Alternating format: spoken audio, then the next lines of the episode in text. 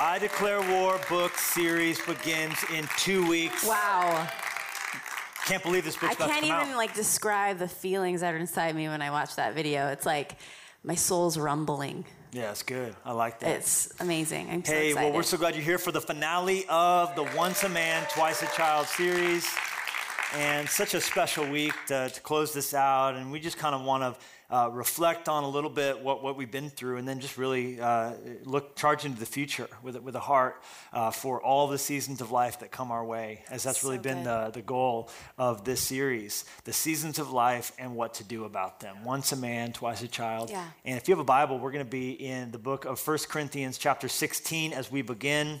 Uh, as always, shout out all locations, church online. so glad you're TV. here. You're just jumping in now, uh, we're talking about being young, we're talking about getting old, and we're talking about kind of everything in between. And uh, this week, the, the title of the message that we're going to kind of speak together and kind of talk about, uh, and it's going to be a really special time, is the shoulders of giants. The shoulders of giants. What do you think about that? I love it. I'm excited to to preach with you today. Yeah, can't wait to have you. Here we are. Here you are. Here we are. Here we are. That's amazing. So 1 Corinthians 16, a little setup on that. Uh, basically, Paul ministered in the city of Corinth, which is uh, a city that, that he came to, busy, money, uh, crazy city, um, and preached the gospel, starts this church, and goes well. But then he eventually, from the city of Ephesus, is writing back to deal with some issues that was going on. And he's telling them, in the part we're going to jump in on, that he is sending his uh, apprentice, Timothy, their way. And he's basically, in this passage we're going to read, setting up Timothy for success. He wants Timothy to straighten some stuff out because y'all, y'all, the city of Corinth was cray cray. I mean, in a major, major way, it was dysfunctional, and Timothy was going to sort of, you know, help step in and help out in the leadership capacity. Uh, but, but he knew that Timothy needed basically uh, to be set up for success uh, before he got there. So let's jump in the passage, and we'll just kind of make sense of it as we go. Starting in verse 10. If Timothy shows up, take good care of him. Make him feel completely at home among you. He works so hard for the master, just as I do. Don't let anyone disparage him. After a while, send him on to me with your blessing. Tell him I'm expecting him and any friends he has with him. So Paul knew that Timothy needed this setup because the city would be likely, the people there, he knew would be likely to look down on Timothy because he was young. Right.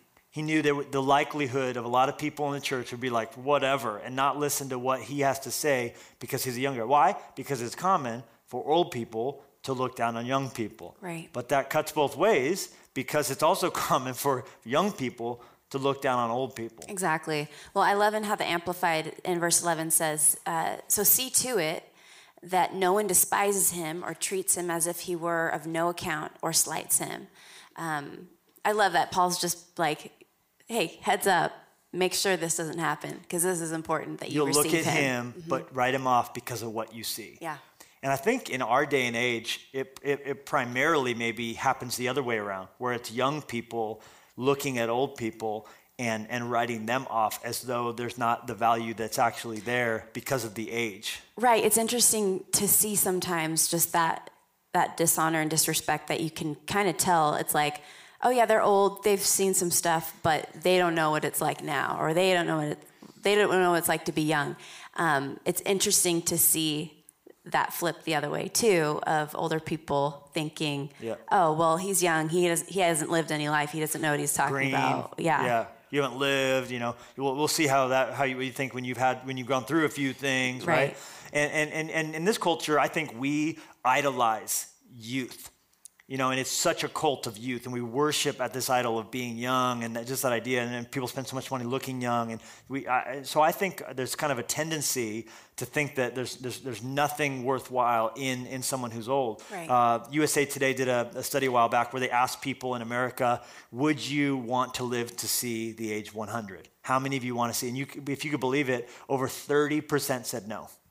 30% said, I do not want to live to be 100 years old. What that means is one out of three people in America would rather be dead than old. Gosh. Because they're saying there's no value, there's nothing to find worthwhile in old age. Right, and the thing is, is that old age isn't something that is to be dreaded or avoided or um, or dismissed or disregarded, but it's something to be celebrated and something to be admired. That uh, that they're old in years and hopefully old in wisdom and Yeah. it's just an interesting thing that you almost even think even how this day and age it's like we're trying to find the creams and the things that will make us not look old but just to stay um, young Forever and young. yeah and there's just this uh, thing on getting older that people don't want to be they'd rather die than get old which is Proverbs so 26, crazy. though, tells us this. Look at this. This is amazing. Or Proverbs 16. This is a different perspective on old age. The silver haired head is a crown of glory if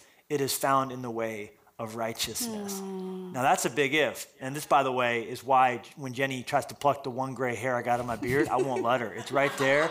She's like, no, I'm like, no, no, no, I'm earning this. because it's This- almost like one of these things just doesn't belong here because it's just in like- the way of righteousness. But what this verse doesn't say is old is automatically wise. Because the thing is, it says it has to be in the way of righteousness. You see, we have this way of, of looking at life. It's like there's, there's, there's the young and there's, there's, there's old, and, and one is good and one is bad. The truth is, you can be young and wicked, and you can be old and foolish. Right. So the key is what's on the inside in your heart, what God, God's doing in your heart. Right. Because wise, righteous young people become righteous old people, mm-hmm. And wicked young people become wicked old. So people. true. Time doesn't change you; it just makes you more of what you are.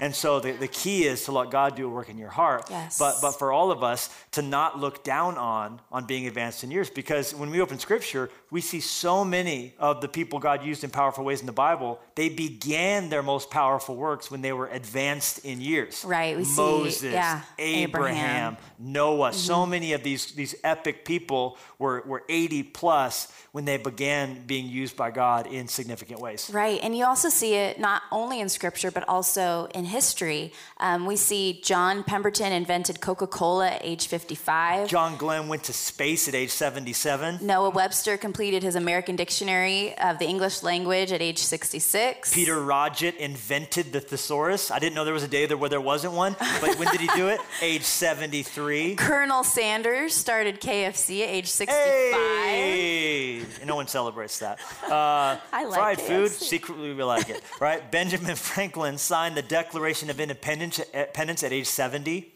Ronald Reagan entered politics at age 55.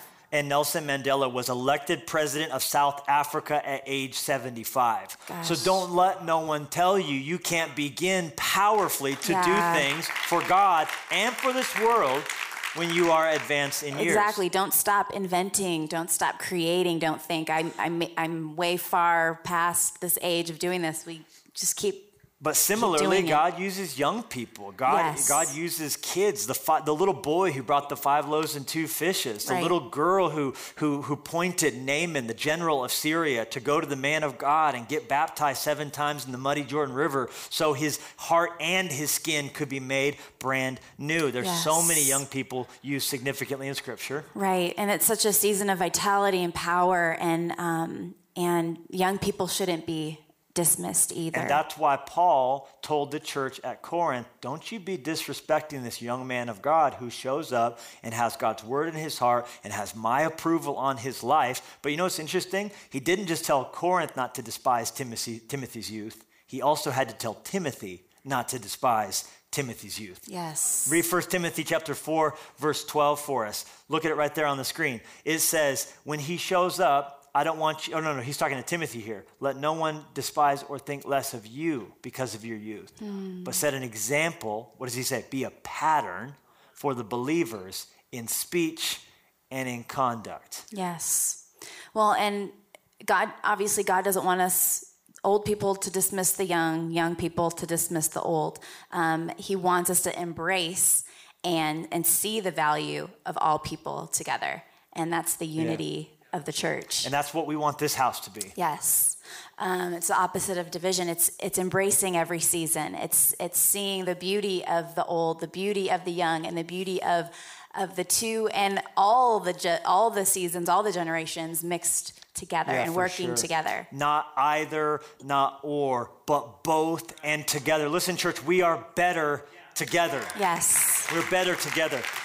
Well, and And in this house, I see people who who embrace each other and love each other and and learn from each other and serve alongside each Yeah, other. And there's that. this thing, um, and it's a multicultural thing. There's cultures that they still that families live together. There's the great grandmother living with the great grandson and all the generations in between. But um, I read that it's happening more where there's the multi generational uh, housing, the multi generational living situation where the younger people who maybe are starting their family, they don't have the money to buy their own house, but they also need to be taking care of their, their grandparents. And, um, and I just, I love this picture. I, I grew up with the, the Filipino culture around me. I, we don't practice it but I wish we did. But I just lo- I love that family, the culture, the seeing your grandma and learning from your grandma how to cook a meal, and um, and grandparents teaching their kids, and and I just I love that, and I just see that as God's heart and God's house as we're serving and working together. We're we're doing it together. We're we're learning from the old. The old is learning from the young and teaching and using every opportunity. Hey, this is what I've done in my life. This is the mes- mistake I made in my life. And it's such a beautiful together um, serving God together. And we celebrate the fact that right here within Fresh Life, we got Paris Becker, who's 16 years old, Yes. serving at her church. She's the vice president of Yeah, her local Paris. high school, but she shows up depressed to Fresh Life. She gets touched by God, gets baptized with her brother. Listen to this. She's now serving in Fresh Life Kids with a great attitude, volunteering. Her campus pastor says if you want something done, you can always count on Paris. Yes. Fresh Life's better because we got a 16 year old serving right here within the house. Love you, Paris. And we have Stu Adams, who's 80 years old, Yeah, part of our on. church, loves this house, shows up every week with his I'm Happy to Help t shirt. Come on. Um, he is serves with guest services. He's been through so much in his life. He was a sailor, a real estate agent. He got bit by a dolphin. he was a business owner. Like he's he, he has some stories that I want to hear more of. But um, but he's faithful and and loving this house. He and his wife Debbie love them. His love you guys so much. says he's the most godly person I know. Wow. Fresh Life's better because we got Paris serving in the house alongside Stu. Yes. But we also got, who do we have? We have Tatum Caldwell, 16 years old, Jackson, Wyoming. She gets to, to, to, to come to church, serve on production. She brings friends. She's got an infectious spirit. And I just think that Fresh Life's better because we have someone like Tatum, Tatum. Caldwell serving, in the serving. God at 16. And we have 16 Mark. years old. Yes, we have Mark Matheny, uh, 65 years old, who um, who serves with Fresh Life Kids and guest services, and just has the heart. He is the founder of uh, U, UDAP Bear Spray, um, but he. And he founded it because his life was saved when him his friend, friend saved his life. By a bear. Um, so his heart is to to share Jesus with people, but also to save people's lives Hello. through bear spray. And what an amazing thing! But he his heart is to to serve and love this house alongside. Uh, these young people too, so it's just it's so special. Come on, it's it's the so old special. with the young, the young with the old. Old it's all young. of us better together. And you know, the, That's the more we look at life the way God sees it, the less we're looking at what category we can shove people into. right. You know, because the Bible says that God thinks a lot about generations. I mean, look at Jenny, read us uh, Acts chapter 2, verse 39. For the promise is to you and to your children and to all who are afar off, as many as the Lord our God will call. God looks past you today and sees your children, and He looks past your children and He sees your children's children who are today afar off, but He sees them all as being those the Lord our God has called. Yes. He looks at us all and He sees all the generations. The Bible actually says God is faithful to a thousand generations. Now, when we see, see the word generation, we're at a disadvantage because of our culture. And what do we think? Boomer, millennial, we think the greatest generation. We think, uh, we, we, we, we put them in these rigid categories, but that's not how God sees generations. The Bible looks at generations as all the people who are living on the earth at one time. Wow. All the people who are living on the earth at one time. So we're not all in these different generations. God looks at us all as those the Lord our God has called, and He's faithful to a thousand generations looking forward. Right. So the more we see his heart, the more we just see people that we can learn from, people that God wants to use, people that God is, is, is using in their hearts and in their lives in a journey. Yeah. And it's less about how old and how young they are. Right. And, it, and it's nice to talk about. I mean, we talk about unity and let's work together and the old people, let's work with the young people, let's do it together. But, but what is that practically yeah. going to take? What is that going to take It's going to take us? a childlike faith, yes. but not childishness. Mm. And that's where this series has really just had us at the nexus of, of those two things in tension. And I like how C.S. Lewis put it. You know, he, he in his book, the, the Silver Chair, he was talking about how in heaven, we're not going to have an age that we are. You know, we're not, we're, there's a timelessness to heaven. And he shows this by in the final format of Narnia. It's kind of like a heaven like environment. And there, they're just, they're kind of describing like, I can't really tell what age someone is. He's young and he almost like, is like, there's childlikeness to him, but then, but then he's also like mature. It's almost like this childlike faith, but also a deep maturity, seasoned wisdom. And then I love how he puts it. He kind of explains, look at it. He says this exact line. He says, People have no particular age in Aslan's country. Even in this world, of course, it is the stupidest children who are the most childish and the stupidest grown-ups who are the most grown up. so the goal is to have the heart like a little kid, but to have that wisdom and maturity that God wants to put in your heart of yes. someone who's put away childish things. Amen? Amen. So what are the ingredients for that, that, that church that we all say to one another, you can stand on my shoulders, but also where we're willing to stand on the shoulders of those who have come Gosh. before us? Well, it's going to take humility and honor humility and honor as opposed to the pride that so easily wells up in us and the disrespect when especially when you don't understand something. And i feel like um, young people it's hard to understand older people because they lived in a different age. Maybe they dress differently and they just view life differently. And for old people like I honestly, I'm to go off on a tangent, but I feel like sometimes I was born in the wrong decade because I, I'm having, I have a hard time keeping up with him and his technological uh, wonder and adva- um, knowledge. I honestly have such a hard time, and I get, I get along so well with with seasoned people. I honestly like I could just hang out with them and ask them questions and and learn. And um, so I think sometimes it's hard though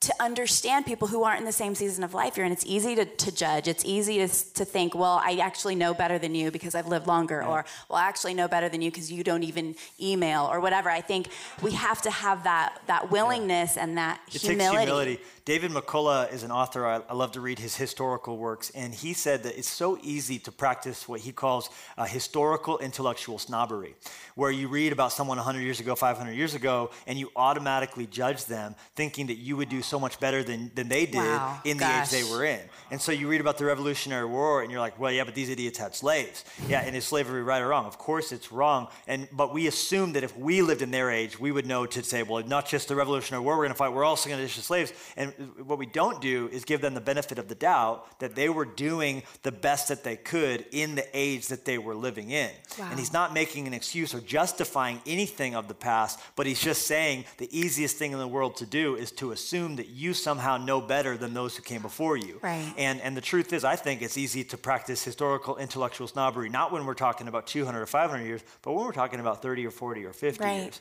And it's to assume so that our grandparents are morons and assume that our parents don't know anything right. because they don't have the, the, the culture that we have in our hearts and in our lives. Exactly. Yeah. Well, we have this passage from First Kings um, that we want to share with it you. Kind of shows the lack of humility, doesn't it? Right. It's kind of it's it's good to learn what to like look to people and learn what to do, but also look to people and learn what not to do. Yeah. Um, First Kings chapter twelve, starting in verse four. Your father was a hard master, they said. Who's they? So the nation of Israel had just crowned Solomon's son king.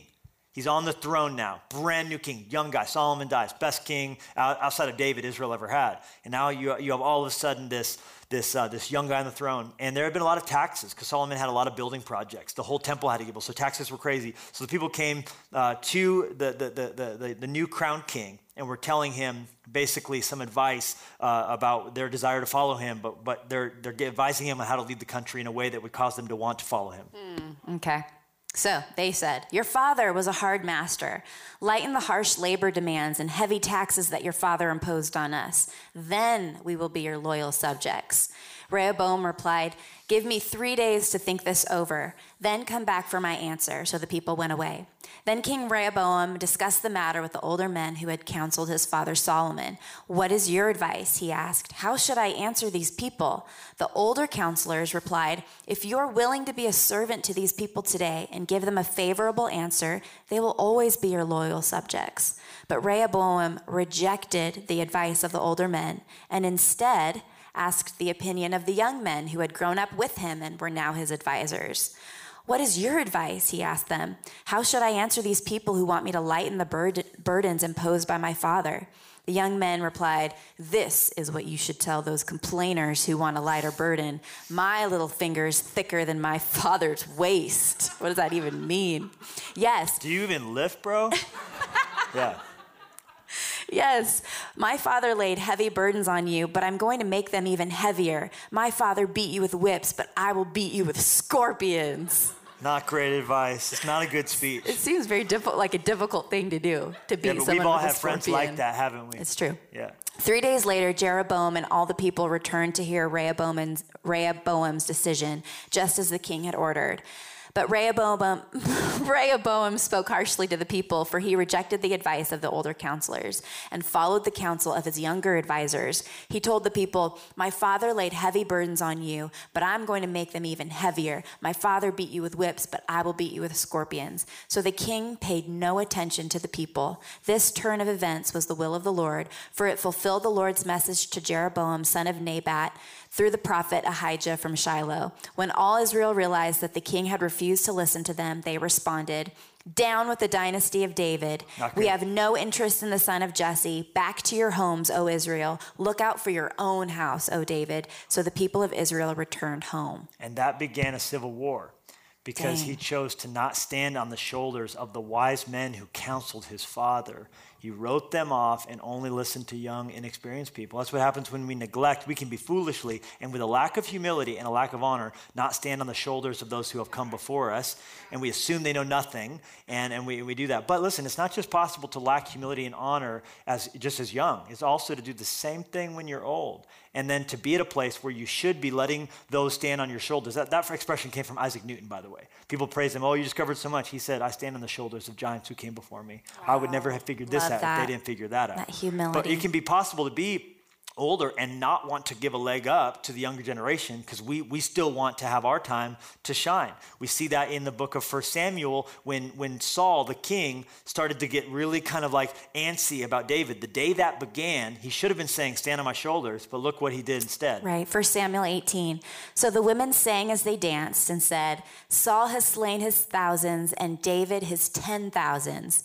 Then Saul was very angry, and the saying displeased him. And he said, They have ascribed to David ten thousands, and to me they have ascribed only thousands. Now what more can, we, can he have but the kingdom? So Saul eyed David from that day forward. Ooh. I think what really got him was because they they'd both fought battles. Saul had fought battles. Now David was being used in a greater way on the battlefield. I think what really got Saul though wasn't just when they started to sing this song, Saul has slain his thousands, but David is tens of thousands. I think he got really mad when Skrillex remix remixed it, and then eventually there was a country western cut that came out, and it was you know Saul may have killed a rabbit, but David got himself a buck. Saul drives you know a Prius, but David got himself a truck. And when when that one got on the radio. If it's meant to be, it'll be. I Very mean, it just drove him crazy. but but the heart behind that is is that Saul should have looked at David with in his eyes uh, like God looks on us with his eyes. I see you. You're called. I'm, I'm celebrating the successes. But he was jealous, and he thought David being used meant that he was unimportant. And so he actually, instead of putting his shoulder towards David, he put his shoulder against him and tried to oppose. And it didn't go so well for Saul. So we Right. need to lead with humility and honor. And this also means that we need to we need to take care of uh, our aging parents. That's part of what it looks like because the Bible says we're to honor our father and mother. This is Exodus chapter 20, honor your father and mother, that your days may be long in the land. And when you're young, that, that looks like obedience and respect. Mm. But when they began to age in years, it looks like practically taking care of them. I had a little taste of that this past week. My, my mom uh, had a heart surgery to replace uh, the battery on her pacemaker, and they had to go in. And, and I, I just so happened, I mean, it was just the will of God, but just so happened to have the chance to be in the city she lives in, Albuquerque, New Mexico, on the day. And I called her to tell her I had a free day on a tour we were on. I'm going to be in the city. And she goes, I said, Well, I'd love to take you to breakfast. She goes, Actually, I'm, I'm at, they're going in and take the battery out. I'm really nervous about this. And I said, Mom, could I take, could I pick you up and take you home? Could I? She goes, Oh, you don't, want to do that. I'm like, No, no, it would be an honor. And God sent me here on this free day wow. to be here. And I thought as I was in that hospital room and they were wheeling her in and, and, and, and she was waking up from the anesthesia and I got to put her in my, my rental car and drive her to her house and make sure she had stuff in her fridge and help her get her prescription for the pain medication. I just thought about the day she brought me home from the hospital. Mm. You know, my mom doesn't have a husband to cover. She's a single woman, so she doesn't have a man in her life. And so on that day, along with my siblings, I got to be uh, full circle what she had been to me. And, and it was just such a precious, uh, special responsibility. Yeah. Love that. You're such a good son. Oh, well, gosh, I, I thank you. Um, so, and Jesus came, came down on yeah. those uh, in his day who, who found convenient ways to get out of, of doing that from their heart right. as, as they were able to do so. So that's the first ingredient humility and honor, both from the old and from the young. Yes. Um, but this also is going to take security and confidence. And that's our second point security and confidence. It, it, we really have to be in a place where we, we know who we are. We know that we're young. We know that we're in the middle. We know that we're old. And being confident that we're in the season that we're, we're in for such a time as this. I think if we can lean into that, uh, that security in who God has made us to be, the, the decade that He allowed us to be born in, the, uh, the confidence in the fact that we're His child, but that we get to partner yeah. with each other, young and old, there's this strength yeah. that comes from you that. You know, where there's security and confidence, you can be in a season when you feel like there's more in you that's being than, than is being utilized you know maybe within your heart you just feel like there's so much more in you but perhaps the team you're on at church or the team you're on at school or a boss you have in your life you feel like they're not seeing what god put in you you're, you, have a, you have a confidence that god in due season right. is going to bring that out yes. and that no one can stop you so when you're insecure and when you're in a rush and you're not confident in god's timing you know, you don't trust that he can bring you out of, of the prison to make you the, the prime minister like Joseph. You're not antsy.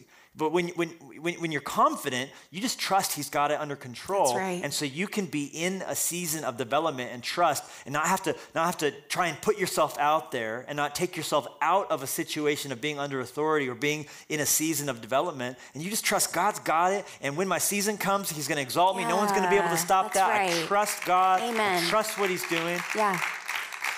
It's a beautiful. It's beautiful to see it played out that security and confidence. And I think when you're when you're old and you're confident and secure, you can be like Paul and celebrate and send out Timothy. And, you're encouraging the other people. Don't despise him. Don't neglect him. We're, we're celebrating him and what God's Paul doing. Paul could have done him. the exact opposite. Yeah, Timothy, go preach there, and then in the letter being like, "That guy's an idiot. He's taking all my uh, speaking opportunities. What is he? Th-? You know what I mean? Right. And kind of like set him up for for a failure when when he got there. Right. And that's that's sort of what Saul was doing. But there's a great example in John where the exact opposite of what Saul did is done. Yes, John 3 and verse 26. They came to John and said, Rabbi, you know the one who was with you on the other side. Now, let me, let me oh, pay back what you did. Who's the they? Oh, uh, this is John's disciples. So John had his disciples, his followers, um, and he, they're coming to, to John and asking him some questions, kind of tattling a little yeah. bit, it seems like, because Jesus was doing some awesome things. And um, so here they come to, to John. Uh, they came to John and said, Rabbi, you know the one who was with you on the other side of the Jordan, the one you authorized with your witness? Well, he's now competing with us. He's baptizing too, and everyone's going to him instead of us. John that never happens in the church today. No one ever, no, no one ever has never. their eyes on another church and how it's being used, nope. and, and instead of focusing on Jesus. That, that was just back then. Nope, yep. Some, no one, no one ever has their eyes on any other ministry or company. No one ever is worried and jealous and insecure. No comparison. No, no, no. No one ever has to take pot shots about someone else to make themselves feel val- valued on Twitter. That's just the thing that they I used sense, to do. I sense some sarcasm. A little bit, a little bit. Okay. Um, John answered, It's not possible for a person to succeed. I'm talking about eternal success without heaven's help. Oh, say it again. It's not, po- it's not possible for a person to succeed, and I'm talking about eternal success without heaven's help. So no one can be used in a great way by God without God's hand on them. And so for any of us to, to feel insecure because someone else is being used is for us to oppose God Gosh. who's chosen to use someone. Right. So if we're secure that God who's using them can use us too, we'll be comfortable in our own skin. We'll be confident that God has yes, a plan. Amen. And we'll be able to celebrate when God does something exactly. else through someone else's life or someone else's ministry or someone else's business. Exactly. But then John goes on, and this is the kicker. He says, He must increase, and he's talking about Jesus. He must increase, but I must decrease. Oh. And that's the whole, like, that is the whole point. That the whole point is that we're lifting up Jesus and that we're secure and confident in the fact that we just get to be pointing people to Jesus. We yeah. just get to be saying, hey, our lives were radically changed look at what Jesus did. Come and see. Come and see. I think Someone there's just said, that. and I love it so much. Imagine how much bigger your life would become if you became smaller in it.